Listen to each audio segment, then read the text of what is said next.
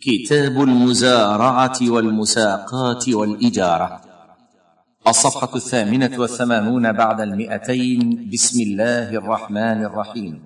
باب في أحكام المزارعة والمساقات المساقات والمزارعة من جملة الأعمال التي يزاولها الناس من قديم الزمان. لحاجتهم إليها. فقد يكون في ملك الإنسان شجر لا يستطيع القيام عليه واستثماره. أو تكون له أرض زراعية لا يستطيع العمل عليها واستغلالها وعند آخر القدرة على العمل وليس في ملكه شجر ولا أرض. ومن ثم أبيحت المزارعة والمساقاة لمصلحة الطرفين. وهكذا كل التعامل الشرعي قائم على العدل وتحقيق المصالح ودفع المفاسد. فالمساقات عرفها الفقهاء. بأنها دفع شجر مغروس أو شجر غير مغروس مع أرض إلى من يغرسه فيها ويقوم بسقيه وما يحتاج إليه حتى يثمر. ويكون للعامل جزء مشاع من ثمر ذلك الشجر والباقي لمالكه. والمزارعة دفع أرض لمن يزرعها أو دفع أرض وحب لمن يزرعه فيها ويقوم عليه بجزء مشاع منه والباقي لمالك الأرض. وقد يكون الجزء المشروط في المساقات والمزارعة لمالك الأرض أو الشجر والباقي للعامل والدليل على جواز المساقات والمزارعة حديث ابن عمر رضي الله عنهما أن النبي صلى الله عليه وسلم عامل أهل خيبر بشطر ما يخرج منها من ثمر أو زرع. متفق عليه. حاشية رواه البخاري برقم ثمانية وعشرين وثلاثمائة بعد الألفين. ومسلم برقم واحد وخمسين وخمسمائة بعد الألف. انتهى. وروى مسلم أن النبي صلى الله عليه وسلم دفع إلى يهود خيبر نخلها وأرضها على أن يعملوها من أموالهم ولهم شطر ثمرها. أي نصفه حاشية. مسلم برقم واحد وخمسين وخمسمائة بعد الألف وكذلك في الرقم ستة. انتهى.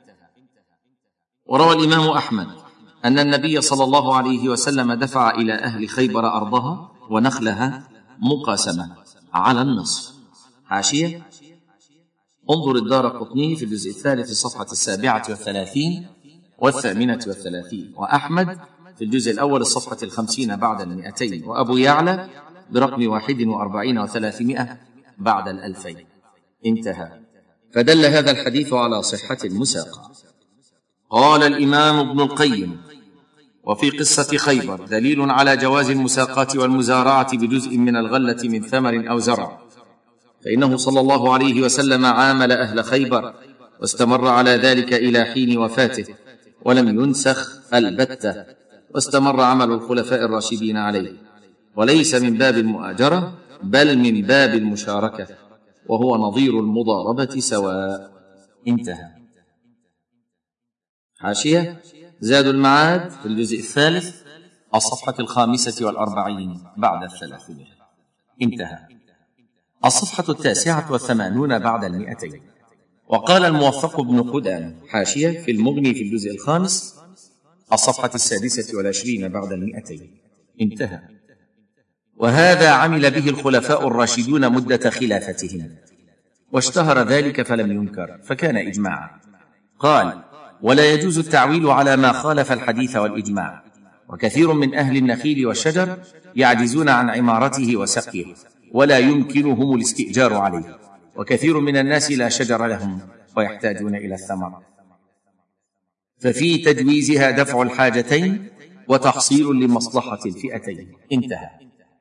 وقد ذكر الفقهاء رحمهم الله أنه يشترط لصحة المساقات أن يكون الشجر المساقى عليه له ثمر يؤكل فلا يصح على شجر لا ثمر له أو له ثمر لا يؤكل لأن ذلك غير منصوص عليه. ومن شروط صحة المساقاه تقدير نصيب العامل أو المالك بجزء معلوم مشاع من الثمرة كالثلث والربع سواء قل الجزء المشروط أو كثر. فلو شرطا كل الثمرة لأحدهما لم يصح لاختصاص أحدهما بالغلة. أو شرطا آصعا معلومة من الثمرة كعشرة آصع أو عشرين صاعا لم تصح لأنه قد لا يحصل إلا ذلك فيختص به من شرط له دون الآخر. وكذا لو شرط له في المساقات دراهم معينة لم تصح لأنه قد لا يحصل من الغلة ما يساويها. وكذا لو شرط لأحدهما ثمرة شجرة معينة أو أشجار معينة لم تصح المساقاه لأنه قد لا يحصل من الشجر غير تلك المعينة فيختص بالغلة أحدهما دون الآخر. أو لا تحمل تلك الشجره أو الأشجار المعينة فيحرم المشروط له من الغلة ويحصل الغرر والضرر. والصحيح الذي عليه الجمهور أن المساقاه عقد لازم لا يجوز فسخها إلا برضا الآخر. ولا بد من تحديد مدتها ولو طالت مع بقاء الشجر. ويلزم العامل كل ما فيه صلاح الثمرة من حرث وسقي وإزالة ما يضر الشجرة والثمرة من الأغصان وتلقيح النخل وتجفيف الثمر وإصلاح مجاري الماء وتوزيعه على الشجر. وعلى صاحب الشجر ما يحفظ الأصل وهو الشجر كحفر البئر وبناء الحيطان وتوفير الماء في البئر ونحو ذلك. وعلى المالك كذلك تحصيل المواد التي تقوي الأشجار كالسماد ونحوه. وليس دفع الحب مع الأرض شرطا في صحه المزارعه فلو دفع إليه الأرض فقط ليزرعها العامل ببذر من عنده صح ذلك كما هو قول جماعة من الصحابة. وعليه عمل الناس. ولأن الدليل الذي استفيد منه حكم المزارعة هو حديث معاملة النبي صلى الله عليه وسلم لأهل خيبر بشطر ما يخرج منها. ولم يرد في هذا الحديث أن البذر على المسلمين. قال الإمام ابن القيم رحمه الله والذين اشترطوا البذر من رب الأرض قاسوها على المضاربة. وهذا القياس مع أنه مخالف للسنة الصحيحة. وأقوال الصحابة فهو من أفسد القياس. فإن المال في المضاربة يرجع إلى صاحبه ويقسمان الربح فهذا نظير الأرض في المزارعة. وأما البذر الذي لا يعود نظيره إلى صاحبه بل يذهب كما يذهب نفع الأرض فإلحاقه بالأصل الذاهب أولى من إلحاقه بالأصل الباقي. انتهى كلامه. الصفحة التسعون بعد المئتين. والحاشية من إعلام الموقعين في الجزء الأول الصفحة السادسة والسبعين بعد المئتين. انتهى. والمزارعة مشتقة من الزرع وتسمى مخابرة ومواكرة والعامل فيها يسمى مزارعا ومخابرا وموكرا. والدليل على جوازها السنة المطهرة. والدليل على جوازها السنة المطهرة الصحيحة كما سبق. والحاجة داعية إلى جوازها لأن من الناس من يملك ارضا زراعية لا يستطيع العمل فيها ومن الناس من يستطيع العمل في الزراعة ولا يملك ارضا زراعية. فاقتضت الحكمة التشريعية جواز المزارعة لينتفع الطرفان هذا بأرضه وهذا بعمله وليحصل التعاون على تحصيل المصلحة ودفع المضرة. قال شيخ الإسلام ابن تيمية رحمه الله في مجموع الفتاوى الجزء الثاني والعشرين الصفحة الخامسة والثمانين والطرق الحكمية الصفحة الخامسة والستين والثلاثمائة بالتصرف. انتهى. المزارعة آصل من الإجارة لاشتراكهما في المغنم والمغرم. وقال الإمام ابن القيم رحمه الله حاشية في إعلام الموقعين الجزء الثاني الصفحة السابعة. انتهى. هي أبعد عن الظلم والضرر من الإجارة. فإن أحدهما غانم ولا بد يعني في الاجاره وأما المزارعة فإن حصل الزرع اشتركا فيه وإلا اشتركا في الحرمان.